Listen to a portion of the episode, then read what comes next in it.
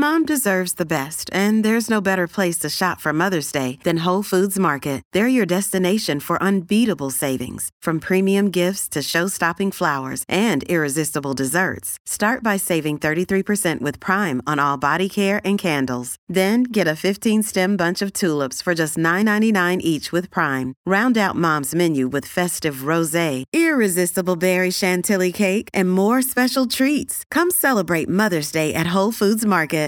Hello, and welcome to This Day in History. I'm your host, Elise, and here's what happened on January 24th.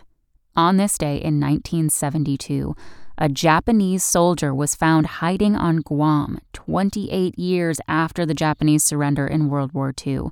The soldier had no idea the war was over. He had gone into hiding after the U.S. captured Guam from Japan in 1944 and spent the next three decades hiding rather than surrender.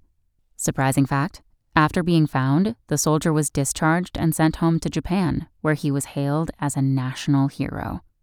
Also on this day in history, in 1848, gold was discovered at California's Sutter's Creek.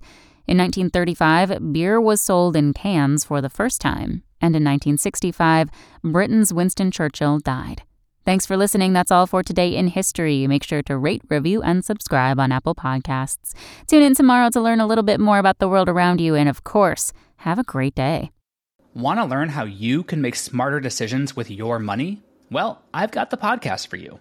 I'm Sean Pyles, and I host NerdWallet's Smart Money Podcast.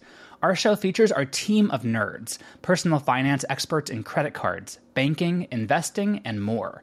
And they'll help you make the most of your money while cutting through the clutter and misinformation in today's world of personal finance.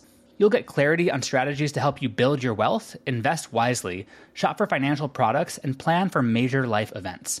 Listen to NerdWallet's Smart Money Podcast wherever you get your podcasts.